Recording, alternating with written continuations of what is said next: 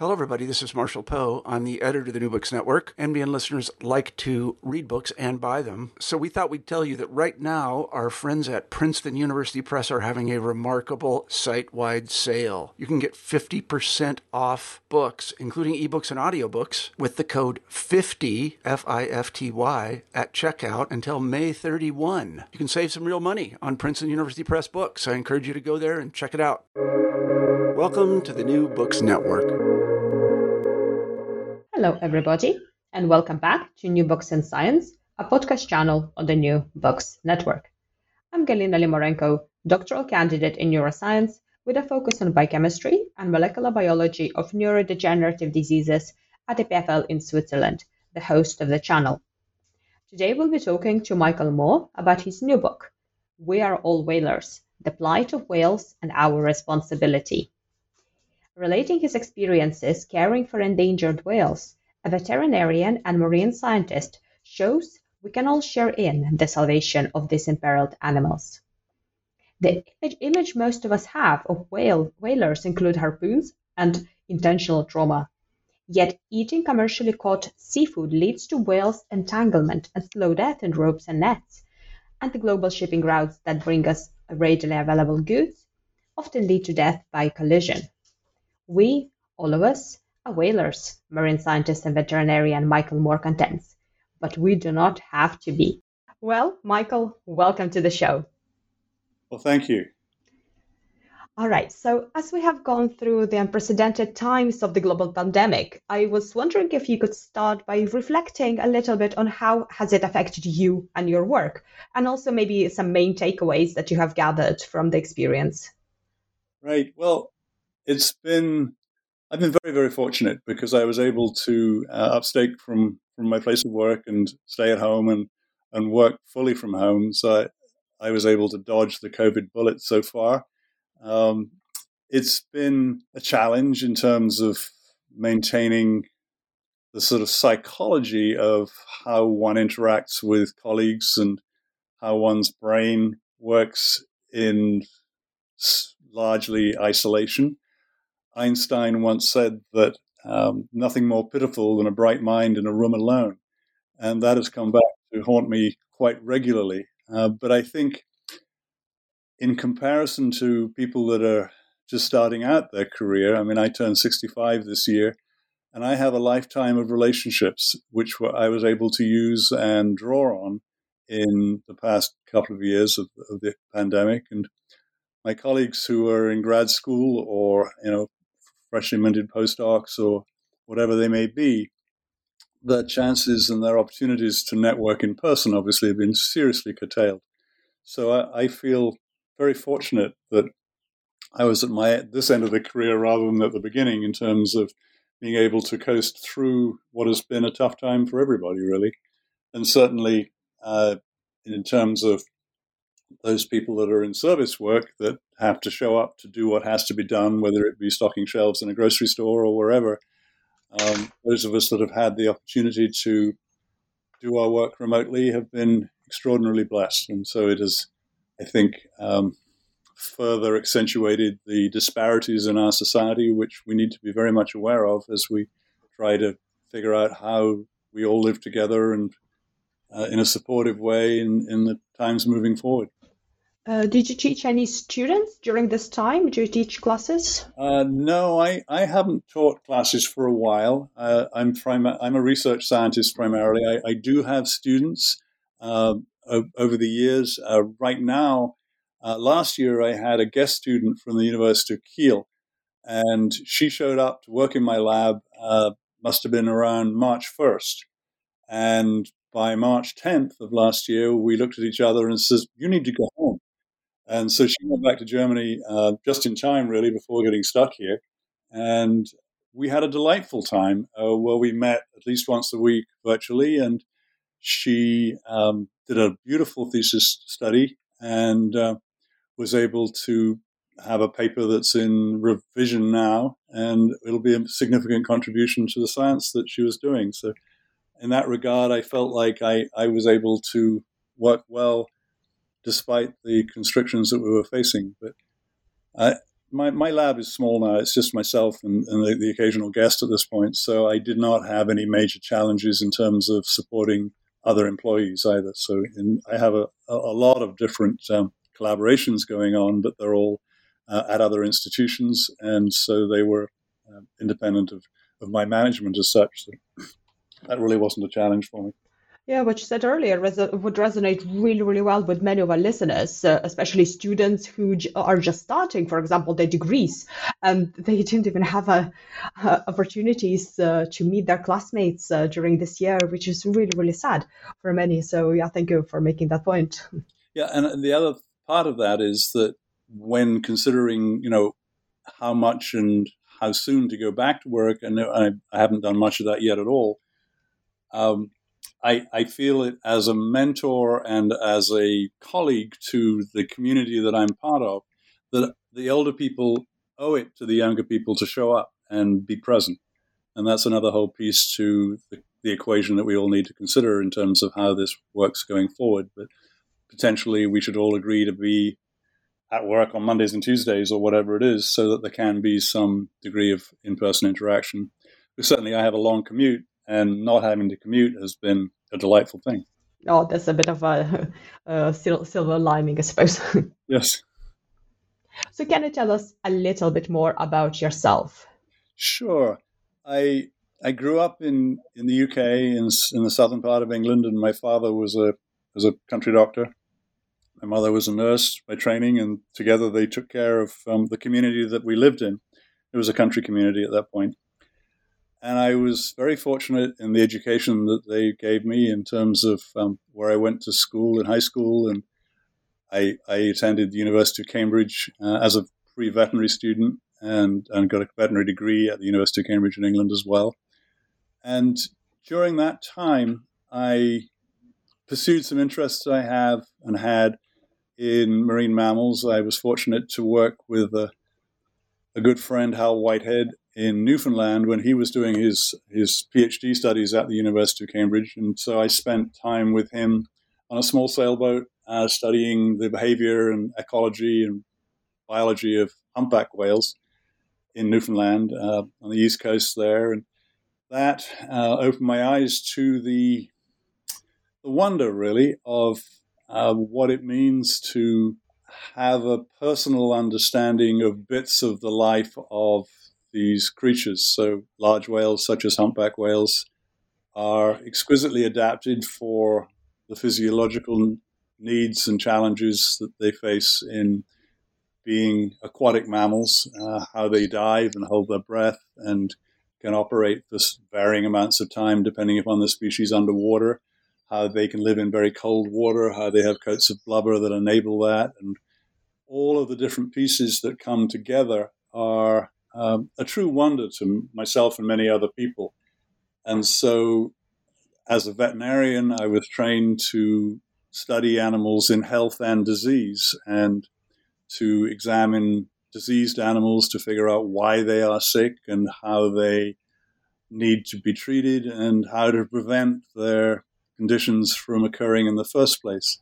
So, that combination of the clinical, the pathological, the physiological, and and the behavioral side of um, my exposure to marine mammals as an undergraduate um, was somewhat unusual. And so it opened doors that maybe I wouldn't have had if I hadn't spent some time on a small boat in Newfoundland studying humpback whales. That, that study then led on to migrating to the Caribbean as the animals did in the winter. So we spent some time on another sailboat in Silver Bank, which is a offshore coral bank north of the Dominican Republic.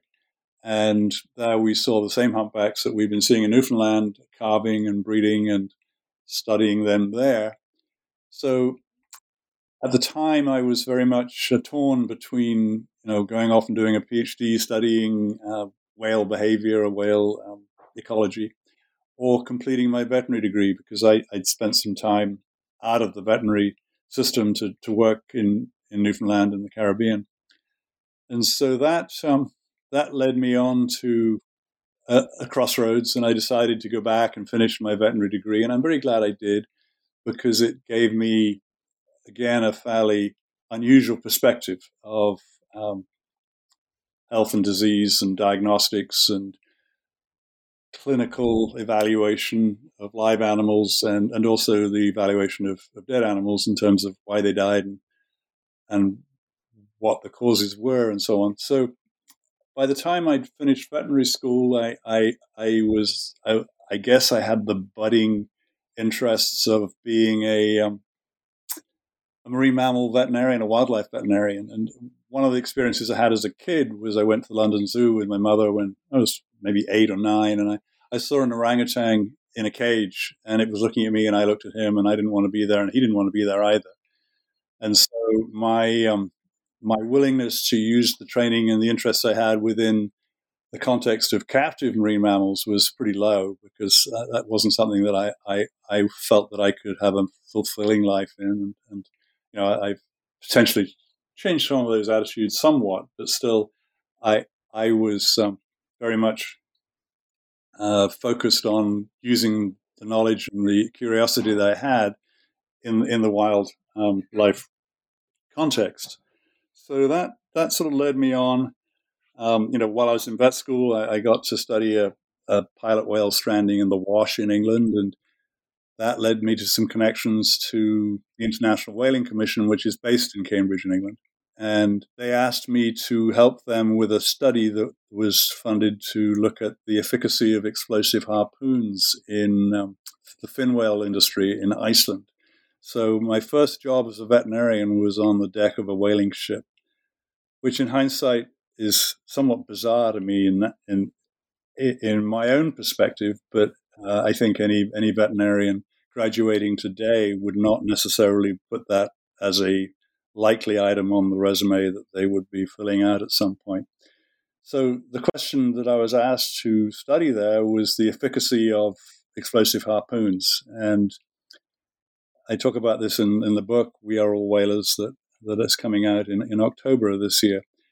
And obviously, there were some very substantial uh, questions about the ethics and morality and acceptability and the conservation biology and the animal welfare aspects of shooting explosive harpoons at large whales with the intent of killing them for their meat and other other products. But once I'd got involved in the day to day routine working on this whale catching ship, um, all of those questions became um, somewhat abstract when I was uh, on a daily basis for about six weeks faced off against the challenge that I had committed to, which was to gather a data set on the efficacy of these harpoons in their in their use. And so some many of the the bigger questions had to be parked while I, I did what I could do to do the study, and the study related uh, that it was actually a remarkably efficient process, uh, taking seconds to minutes to kill these animals. Um, in so doing, I'm not really supporting or denying the, the value of doing that, but just as a, a number, it was striking to me that they weren't um, dying over a longer period. Uh, obviously, there's substantial trauma involved of a explosive grenade uh, penetrating the chest usually and exploding and sending shrapnel through the chest to damage these animals mortally. And and so, but that that was something that I did. I wrote it out with the colleague I was working with, and then moved on. And, and I, I moved over to the U.S. and worked for a couple of years in a veterinary clinic to get qualified to be a veterinarian in the U.S. And then I started a, more of an academic career, working in Woods Hole, Massachusetts, first at the Marine Biological Laboratory, and then I started to do a PhD in Woods Hole Oceanographic Institution, where I, I still work today. So that that's a bit of background. And I'm not sure if that's where, where you wanted me to go, but here we are. I wonder how much uh, sort of perseverance it took uh, for you, especially on those boats. It must not have been easy, uh, just even physically and mentally, to be uh, at sea. Well, um, yeah, and the two boats that I mentioned so far were a small sailing boat in Newfoundland and and a whale catcher in, in Iceland. And, I, I, think culturally, they were both quite shocking to me. Uh, you know, I was a, a somewhat shy, introverted uh, English school kid, and I got to hang out with um, a bunch of American friends who became friends very fast. And, you know, I there was some very different cultural norms that I wasn't necessarily aware of or um, sensitive to. So I, I, got myself into all kinds of socio-biological trouble. But actually, the, the, the, business of being at sea and being on a boat, that wasn't a problem for me at all because I'd grown up doing that kind of stuff. So that was one of the reasons why I was useful to them because I could fix a boat, sail a boat, and maintain a boat. So, you know, that was um, that was the easy part. So, and again, that's true for the whaling ship too. You know, I I felt very comfortable being on board the ship, um, but I was very uncomfortable with my uh, position in the hierarchy because I was being hired to um, have an opinion about how well these people did their jobs. And I didn't like that. That was rough. And it was amusing, really, because at the beginning of it all, nobody spoke any English at all on the vessel apart from myself. By the time they began to trust me a bit, a few weeks into the into the period, gradually one by one of them started to talk in English with me. They all spoke English, I suspect, and so um, that was that was fun. And you know, I got to go down to the engine room, which was a um, a steam-driven system. The whole thing was steam, which made it very quiet and incredible engineering, both in terms of propulsion, but also in the engineering involved in the, the whale catching business. Is it's like a giant fishing rod, really, is the way the whole ship is set up to be able to take the, the stress of, of hooking up with these animals. And so um, it was an extraordinary experience for me. And what I hadn't realized at the time, inevitably, was that in hindsight, what they were providing to me was, if you like, a positive control, a baseline for the experiences that I was yet to undergo, which were to be looking at how, in other contexts, humans also kill large whales. So um, I mentioned that the seconds to minutes that these animals were dying. Once I finished my PhD, I started working more on the relationship between humans and marine mammals in the context of today's um, economy in the eastern seaboard of the US and Canada. And in that regard, I started to uh, look at dead whales, uh, uh, dolphins, whales, seals, uh, humpback whales, North Atlantic right whales in particular, as to how they died. And one of the things that I figuratively and literally tripped over was rope, in as much as these animals were largely being killed either by being hit by ships or by getting entangled in fishing gear, nets, and in particular rope or, or specific lines that were being used to either catch fish in gill nets, uh, the sort of curtain of monofilament mesh that the fish would swim into, and the whales would blunder into it as well and get wrapped up in the supporting ropes and the anchors and so on, or the uh, the ropes that were used to haul the traps that were catching lobsters or crabs from the bottom up to the surface. And here, the, the sort of contrast in terms of what I'd learned in Iceland, which turned my world upside down, because up until that point, I had a pretty reasonable understanding that there was a, um, you know, a case to be made that whaling was not a good thing. And I'm not saying it is a good thing, but it needed to be looked at once I got the experiences that I was getting latterly in a more nuanced way, in as much as when we started to look at these whales, the right whales in particular, that had been entangled in rope, we were able to get the individual identification of these animals from the patterns of thickened skin and parasites on their head. Uh, the callosity patterns are what we use in North Atlantic right whales to identify individuals, and they've been photographed in life over the time period that they've been alive, from when they were a calf on through to when they died on the beach. So sometimes you had 20, 30 years of life history that have been catalogued by my colleagues at the New England Aquarium to ha- put these deaths in context, in, in, a temporal context. So we, we would uh, quite often have information about photographs taken of these animals without any gear on them. And then a few months later, another photograph would be taken, and there was a rope wrapped around its head, and it was trailing a net or a rope or whatever it was. And so we were able to look back at the life histories, and here the veterinarian in me starts taking a history and doing the exams on the beach of these dead animals, and to get a much fuller story in terms of how these animals actually died. And so we were able to estimate the shortest and the longest time that the animal had been entangled from when it when it was found dead. So if say it was 10 months before it died, it was found dead, it was gear free, and then it was seen that it had uh, six months before it died, it was seen with gear on it, then somewhere between that 10 and six month interval, we knew that the animal had picked up the gear and we could get an estimate of how long it had been dead for with the gear on it. And so, on average, we were able to show quite early on in the um, early 2000s that the average time from entanglement, assumed entanglement, to death was six months.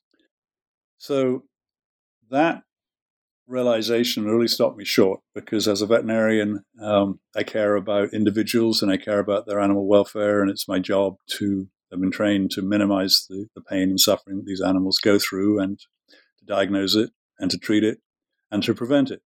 And so, really, I've spent most of my life chasing one or more of those paradigms to do what I was trained to do and to do it in a way that was both as a veterinarian, uh, caring and and veterinarians advocate for animals in an advocate advocacy way as well, but also as a scientist to do so objectively, quantitatively, and to you know, hypothetic, you know, drive hypotheses and test them as to what was and wasn't significant in terms of how these animals were dying. So it, it was always a bit of a left brain, right brain thing where the, the North Atlantic right whale was being looked at by Michael Moore, the, the veterinarian, and Michael Moore, the scientist, and how those two perspectives um, added focus potentially and, and, perspective, or they conflicted. But most of the time, they added focus, I hope and believe.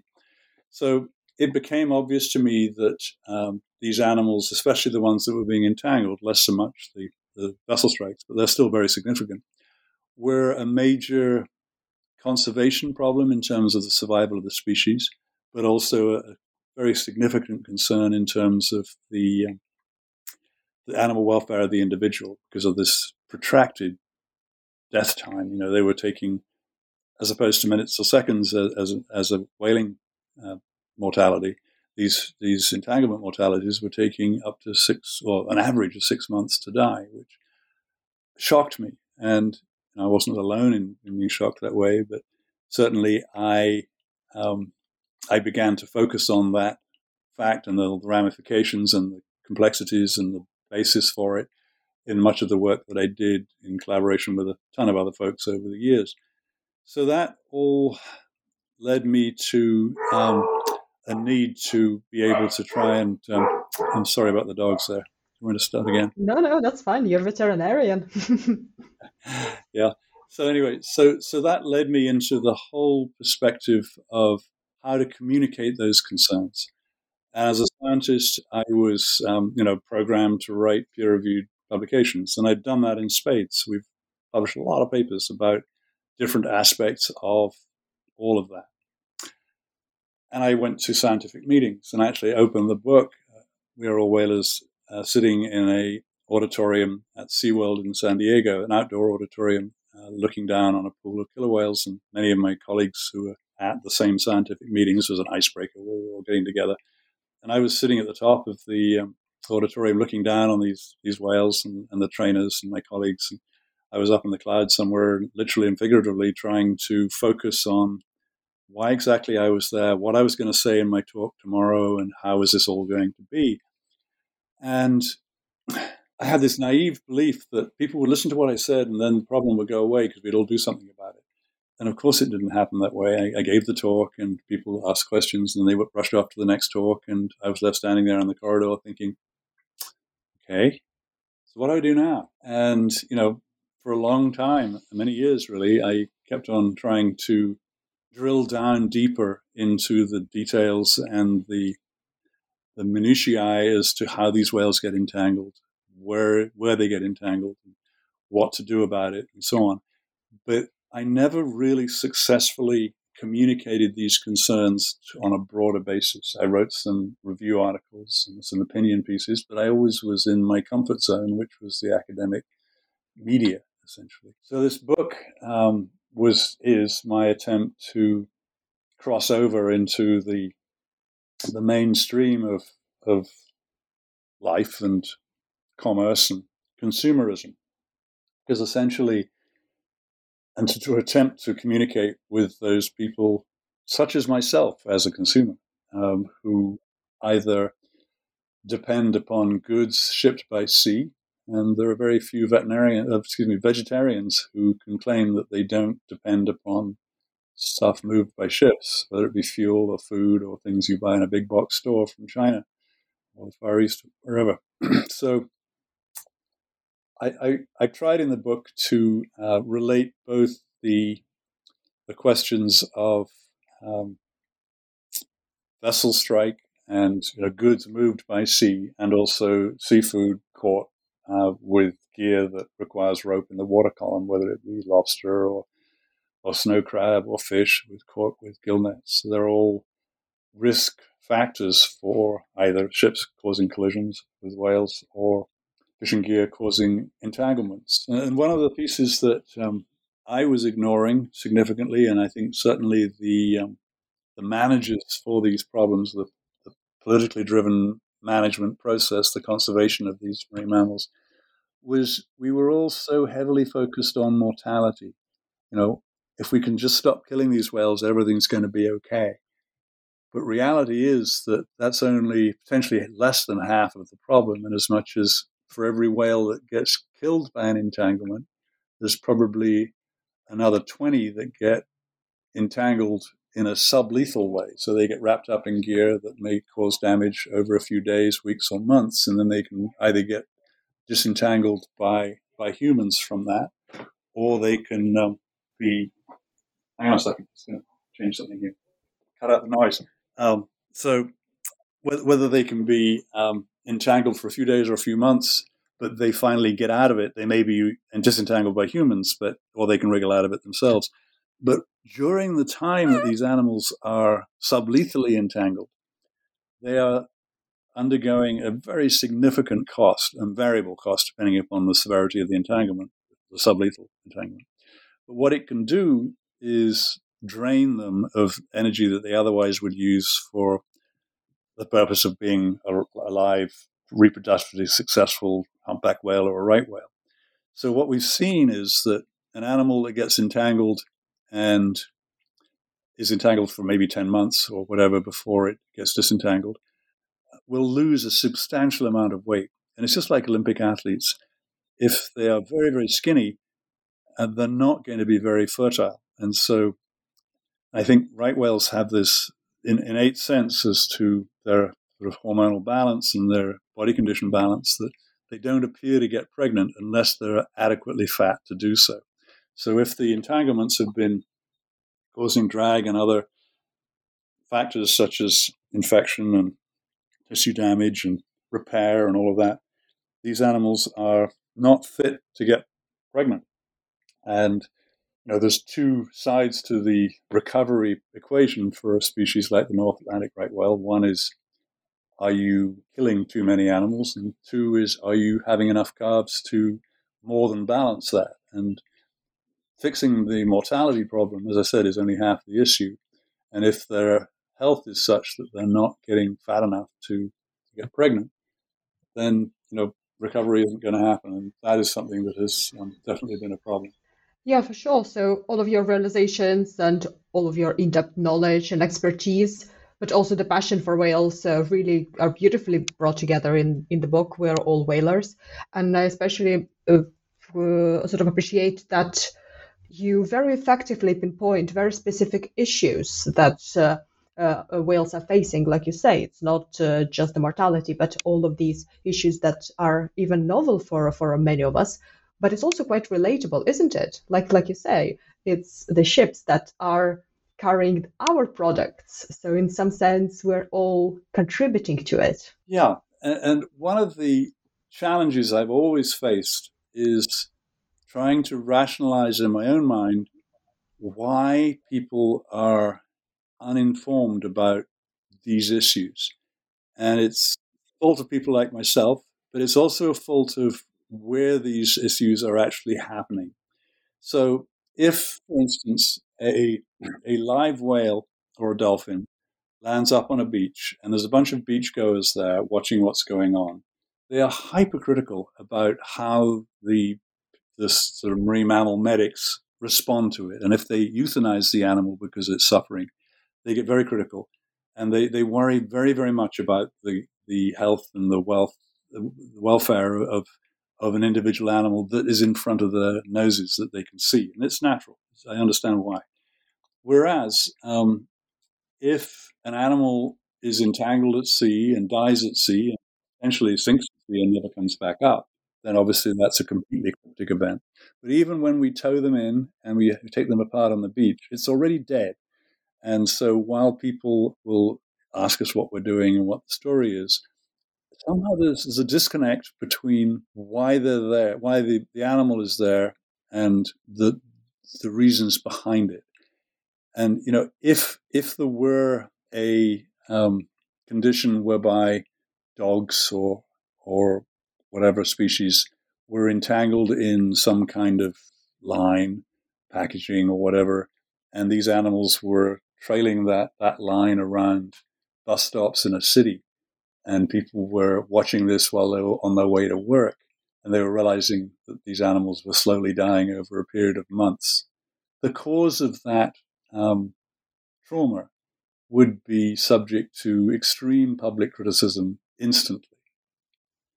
Well, the same thing's happening at sea, but it's not happening. We've somehow completely failed to relate that story. And it's something that I've um, struggled with mightily over the last 25 years or so. And the book is, um, you know, trying to make the point that we are all whalers and that we need to step up and be prepared to meet the cost of what it would take to preclude and prevent these events happening. Not to destroy the industries that are um, stakeholders in this problem, the fishing industry and the, and the offshore shipping industry in particular, but to figure out how they can be mutually sustainable along with the lives of these large whales, such as North Atlantic right whales and, and humpback whales in this region, and really anywhere in the world where there is um, fixed gear fishing and shipping transport. I mean, we know quite a lot about it in the eastern seaboard because we studied it a lot. But if you start to dig into uh, other places where, where there's been less work done, it's remarkable that once you start to look for entanglement problems, they're there, and vessel strike problems in the Hauraki Gulf in New Zealand. They're on the west coast of California and Oregon and Seattle.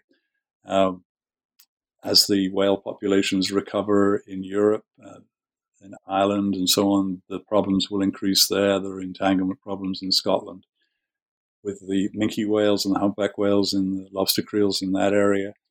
Uh, so it's not just a localized problem in the northwest part of the North Atlantic by any means, for sure. So it's it's it's been a challenge, and hence I wrote the book. And I, am very curious as to um, what kind of an impact the book will have. Will people read it? Will people understand the message? And and what will the consequences of that be? So, with regards to species diversity, so there are many different species of whales, isn't it? Like uh, you already mentioned uh, quite a few of them. I wonder if are all of them equally susceptible to, to these boat strikes and entanglements? Right. Well, that's a very good question, and the answer is uh, they each have their own little human conflict niche, if you like. So, um, depending, and it's largely driven by where they go and what they do when they get there.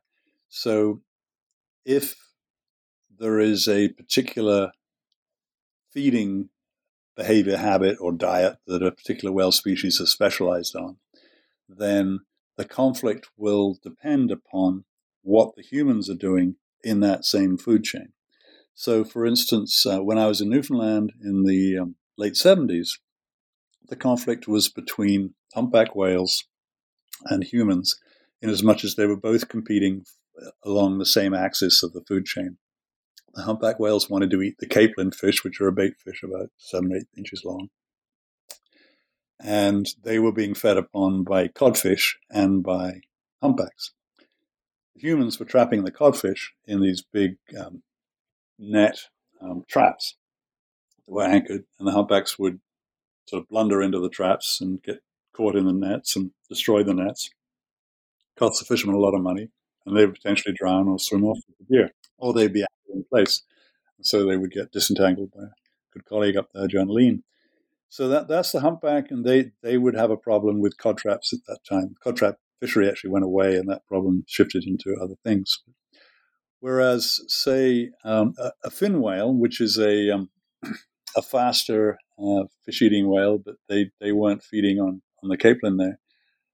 They, they would have a problem uh, with mobile gear sometimes where you get these two, two vessels dragging nets along side by side and then, then they would get caught in the, in the nets there. Whereas the, hump, the right whales are getting caught in, in the ropes from the traps. And so, um, depending upon where the whale species is specialized in going and what it's feeding on, the, the different um, mortality patterns can occur. Sperm whales, for instance, are primarily found off the continental shelf in the deep abyssal waters of the oceans. And there isn't so much um, fishing gear out there, so the sperm whales tend not to get entangled. They, they have got entangled in submarine cables at the bottom of the ocean. And uh, they, they've also at times swallowed um, debris that may have washed off the continental shelf down into the bottom, or they may have been inshore as well, but they tend to be in deeper water. Um, there used to be a, a, drift net fishery on Georges Bank uh, east of here, and that was done pretty much on the very edge of the bank where the drop off down into the uh, the deep ocean was, and that habitat, those canyons, are where you'll find beaked whales, which are a, a, a toothed whale about the size of a killer whale, but very cryptic and different animals. And they, they would get caught in, in drift net gear quite a lot. But those drift nets are no longer there, so they don't have so much of an entanglement problem anymore. But what beaked whales do have a problem with is noise. So sonar exercises, uh, submarines like to hide in canyons, and so submarines, submarines and beaked whales have a have a coexistence. And so if you've got a Navy ship looking for submarines and flushing them out with sonar, active sonar, then potentially the the other target that they hit and, and disturb and cause some physiological problems with are beaked whales. And they've been shown to get uh, issues with decompression sickness and coming ashore with lots of bubbles in their blood. So they, they have a sort of an acoustic trauma problem as opposed to a, a fishing gear trauma problem at this point in time. So each um, each species has its own uh, rough spots when it comes to dealing with the activities of humans. That makes sense. And so, for instance, the vaquita, which is a small porpoise in, in northwest corner of Mexico, there, um, they have a particular interaction with a gill net set for a particular fish, the totoaba. And that species is almost extinct because of, of that very severe interaction. So it depends on where and what and why as to how the particular marine mammal um, and turtle um, interactions between human activities uh, become to be significant sort of hard spots and where, where the interactions are, are most severe. Is it possible to quantify uh, more, uh, the bigger uh, environmental impact of of these uh, of these issues, the entanglements of uh, of whales, or has it been done maybe for some species? Um, well,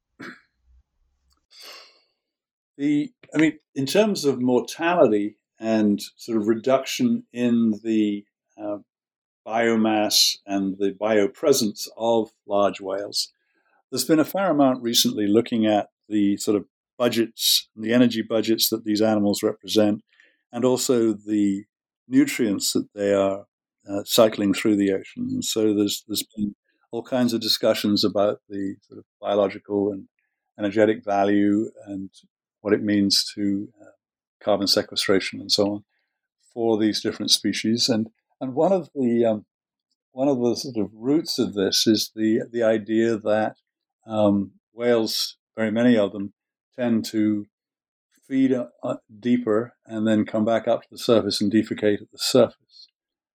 And also, they they also tend to sink when they're dead, and then create new islands of productivity for the deep benthos and so on. So, one of the questions that the assumptions that is underlying the, the question of bringing the, the, the, whale pump, as they call it, they bring it up from the bottom.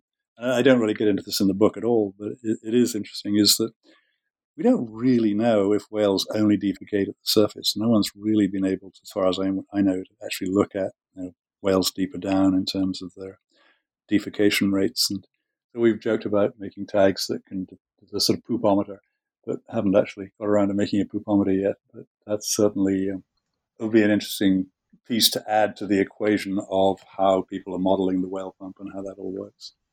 And that's a great research proposal title. yeah, and, and, and also um, different whales have different densities. And so that one of the things that I've thought about a lot over the years is how to find dead whales so that we can do better at looking at how they, why they died. And right whales, as along with their cousin, the, the ice-loving cousin, the bowhead whales, they're balaenid whales, and they are notoriously fat and relatively light. Their density is is lower than, say, a, a sperm whale or a, or a blue whale or something like that. And so when these animals die, if they're in their normal body condition, a right whale will float and a blue whale will sink, which is why right whales were the target for early whalers for millennia before they figured out how to kill blue whales and, and uh, catch them with a with an explosive harpoon that could then bring them back to the ship so they could be pumped up with air and then they'd float and so on, which opened up the whole modern, modern whaling era. But when you when you have a di- whale that dies, say from a vessel strike, um, a blue whale potentially would sink, but a right whale would float. So that's going to change how how you count the whales too. So it's um, and the other piece to that is that the idea that whales sink as a as an island is true for blue whales or, or humpbacks or whatever, but it's not true for the right whales and bowhead whales because they tend to fall apart at the surface and then the bones start to fall out and they they they, they plunge down to the bottom, leaving a coat of blubber at the surface, which is scavenged by sharks and birds and things. So every every whale species has its own way of going about life and death. So, what efforts so far have been made to mitigate uh, the hardships that whales face? Of course, there's still more work to be done, but are there any success stories? There are, um, and there's some stories with potential, I guess is the way to put it. So the um, the vessel strike problem became more apparent um, earlier than the entanglement story. So I'll tell you that one first. And essentially, there was a um, a study done by colleagues in Canada in the Bay of Fundy, folks from Dalhousie University in Halifax, Nova Scotia, and other colleagues at the Canadian Whale Institute and the New England Aquarium they looked at the vessel strike problem for right whales in the Bay of Fundy. And they had very good data on, at that time, a hotspot for right whales between the Bay of the Grand Manan in the Bay of Fundy and the west end of Nova Scotia. And then they looked at the pattern of shipping through there. And there were some vessel strike problems up there at the time. Right whales were killed by ships. And the vessels were in, there are these things called shipping lanes or traffic separation zones where um, well, ships go up and down on highways, essentially, that are defined on the nautical charts. And they are largely constrained to that to minimize the collision between the ship, one ship and another, so they, they, they pass in the night safely. So they looked at the distribution of the whales and the, pres- the, the location of the shipping lanes, and they realized that if they were to move the shipping lanes about five miles to the east, they would reduce the collision risk with the whales that were there at that time by oh, about 80%. So that was a very significant discovery and started a paradigm that resulted in similar shipping lane moves in eastern New England and also on the west coast of the US and New Zealand and so on. So um, if you can't move the ships, they have to be where they are, then you can also slow them down. So vessels, vessel speed restrictions and areas to be avoided have both been um, quite successful at times in reducing vessel collisions. But the trouble is that neither the ships nor the animals necessarily continue to behave as they had before.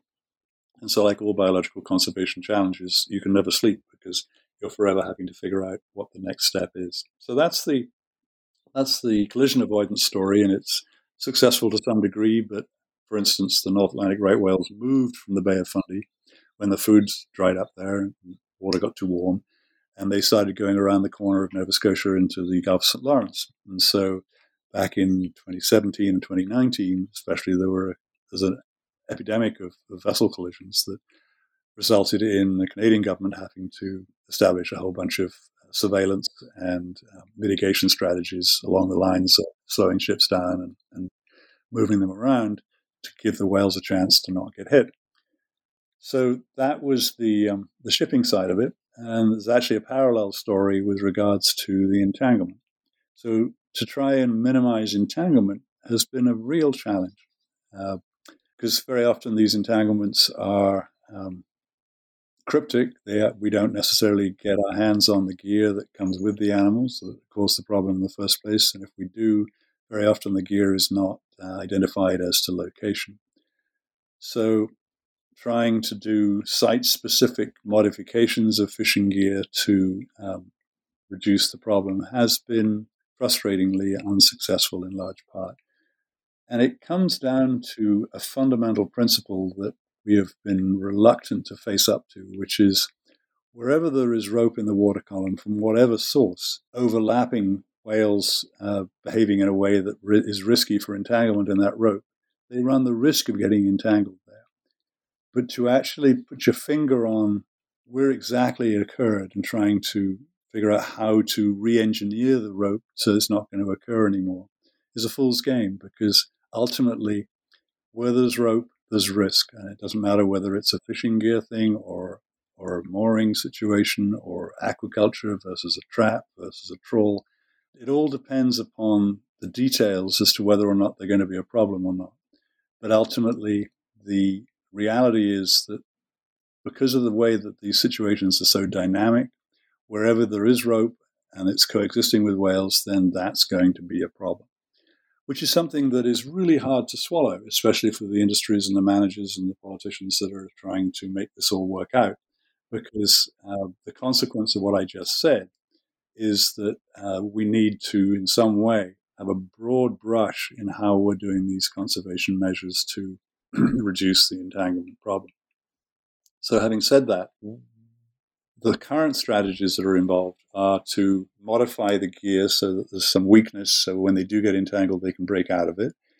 Uh, that has not necessarily been shown to, although the data suggests that it will be helpful. Uh, previous attempts at weakening rope um, in particular attachments haven't necessarily shown up as being solving the problem because certainly those attempts of the, the, the, entanglement problem has been getting worse and worse over the last 15 years or so. So the alternative is to take a step back and look at uh, what do we have to do to make it all work out, make it sustainable for the fishery industries, the different sectors of the fishery, and also for the whales. And that is to remove the rope from the water column, which is quite heretical in many ways because of the challenges that, that represents, and I fully understand that. But if you, um, it's really a question of where do you start from? Do you start from a given that the industry is not going to be impacted and it's going to continue in the way it's done it forever, or the whales are going to survive? And those two starting points are a very long way apart, but there is somewhere in the middle that I do believe that we can work out a consequence that will be good for both of them, or or adequately good for both of them. And so that would be that um, there can be places where already there are places where we do not allow any fishing for the period of time when the animals are in high densities, such as in Cape Cod Bay in um, in the early spring of the year, or in the Gulf of St. Lawrence where there is um, right right whale presence. They they forbid having um, any lobster, the snow crab gear at the time. So if there were a way to enable the fishery to have gear in the water without rope in those closed areas, that's a win-win for sure. But once we've done that, then potentially that uh, quote unquote ropeless or on-demand fishing could be used more broadly to uh, sustain the fishery, but also give the animals more protection. So that's something that I've been pushing quite hard with a number of colleagues over the last four or five years to figure out how that could be. And it's not a new idea at all. Uh, the use of acoustic releases to allow bottom mounted gear from an oceanographic research point of view goes back 50 years at this point or more. And the challenge is that those research agendas generally are less budget constrained than you know having a significant arsenal of those kinds of um, releases in a routine commercial fishing operation. So, so cost is a very significant piece to it. But as I said earlier, it really depends upon what where do you start? If you start with the assumption that these animals aren't going to be entangled, how do you enable the fishery? Versus if you start with the assumption that we're not going to um, impact the fishery at all, how the whale's going to survive around it. So they're two very different places, and it depends upon your values, and that's really what it comes in terms of how those those two things go. So the way that we are proposing for this on-demand fishery to work is to use available technologies now to retrieve and mark the presence of this fishing gear on the bottom without having any rope coming up to the surface except when it's being retrieved. So, you know, normally right now, a fishing trap or a lobster trap has either one or more traps along the bottom and a string, and then the end trap or single trap is attached to a rope that goes up to the surface to a float, which is marked. And so the fishermen or other fishermen or other users of the water know that there's a trap on the bottom and they can use that buoy and that rope to pull the trap up to service it and get the harvest and put new bait on it. So any acoustic system has to both enable retrieval and it also has to allow for identification of where the gear is set so others can avoid it and so on. So it's a um, early stages yet, but we're keen to work with fishermen to do this kind of work to develop the systems that work for them and you know it all comes down to value you know what governmental investment is are people prepared to make through our taxes and through our cost of the products that we want to buy from this luxury seafood that, that lobster represents to enable both the fishery and the, the industry and the consumer to get what they want and the whales to get what they need. So that's that's the challenge that we're facing currently. Yeah, these sound uh, like really actionable solutions that you propose with uh, great potentials. And uh, so these uh, are probably more on the local government uh, sort of wide level collaboration uh, levels. What about on the levels of individuals? So with your book, you really try and inspire people to be, um, first of all, to actually know about the issues, you know, about what's happening. But what individuals can can do? Do you think? Well, they first of all need to understand the title of the book, We Are All Whalers. And if they understand what I'm saying, then they've got a fundamental um, knowledge base that I that I have successfully shared, and that's what I've tried to do. I've tried to share what I know, and you know, obviously, I've um, created a well, along with many others, a challenge in terms of how there is a political balance of interest between the communities that are dependent upon these industries to feed their and systems and their people and their children, educate the children, and you know create a worthwhile society that is based upon these coastal fisheries and offshore fisheries as well. So, with that respect and that um, understanding and that knowledge, then the question is how does the consumer then convey his and her um, desire to be supportive of a mutually sustainable system between the fisheries and the shipping industries and these animals. And you know, every consumer above the age of voting age has a vote, and where the conservation of the North Atlantic right whale to become a politically significant question, then the democratic process should have in its capacity an ability to influence what the expectations are and the reality is. And so, my hope is that the individuals will be able to um, communicate those concerns to those who are in charge. And those who are in charge are those who are elected officials that have the influence to change what priorities the people working in federal and state governments managing these fisheries and the and the vessel traffic and so on are allowed and asked to do. Because if you look at the legislation and the regulations that are present in the US, sure, the problem shouldn't be here because if those regulations were enforced such that you know there's a rule that basically says thou shalt not kill more than 0.8 of a right whale in any one year in US waters well we've exceeded that ever since that rule's been in place so if the uh, consumer were to understand the significance of that and demand it of the elected representatives and make them realize that they're not going to get voted in next time unless they do, then that would solve the problem. Maybe I'm being extremely uh, starry eyed and um, naive, but uh, what else can one do? Because that is the reality. No, not at all. And I think all of us actually want to be informed, and uh, many of us are not, even myself, even uh, coming back to what you said earlier, that it's a little bit hard, a little bit harder to empathize with marine mammals as compared to dogs or, or cats that we're used to. So I always have to remind myself that they are mammals, that they have to go to the surface to breathe, and then they can get struck uh, by the boat. So yeah, I think that individuals are, would be really, really interested, and your book does a great, uh, great service to really inspire and inform all of us. So we're just wondering, was there anything that surprised you uh, along your journey uh, to writing We're All Whalers? Well, that's a really interesting question. I, I, I guess the biggest surprise to me was the challenge of finding a publisher. Um, I was fortunate and I was paid to write the book by a foundation, the um, Foundation, and and also by my institution supported my time too. But so there I was at um, maybe the end of 2019 with a first draft. Okay, fine, let's find a publisher.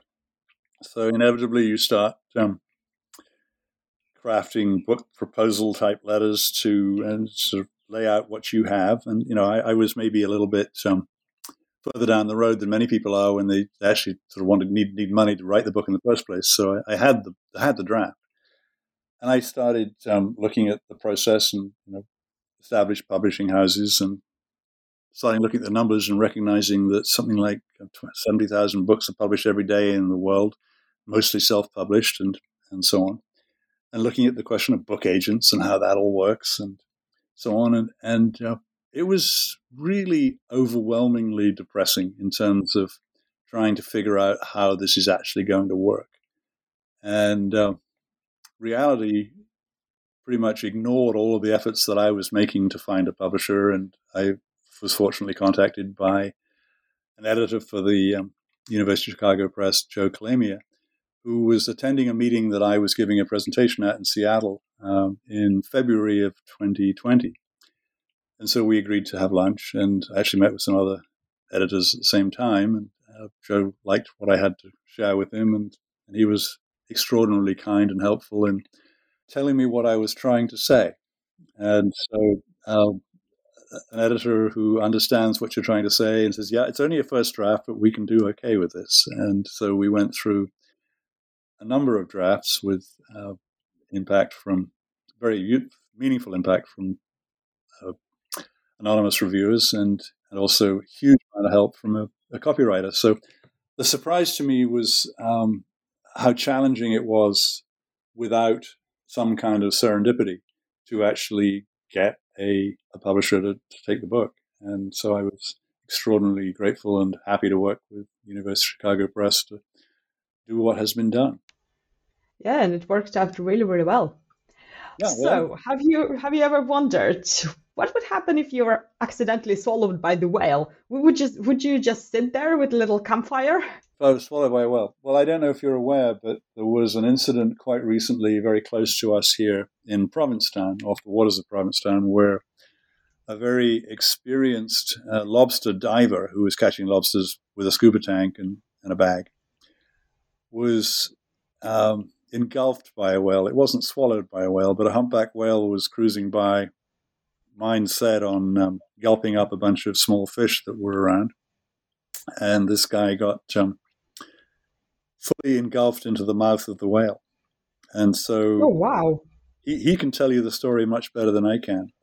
and he has done so. It's, it's all over the web today. But I, I, believe the story very much so because um, his his tender, the guy that was in the boat waiting for him, was a the son of a colleague of mine, and this guy uh, knows whales very very well, and his descriptions certainly sort of were right on, and you know, absolutely the guy knows a whale from something else.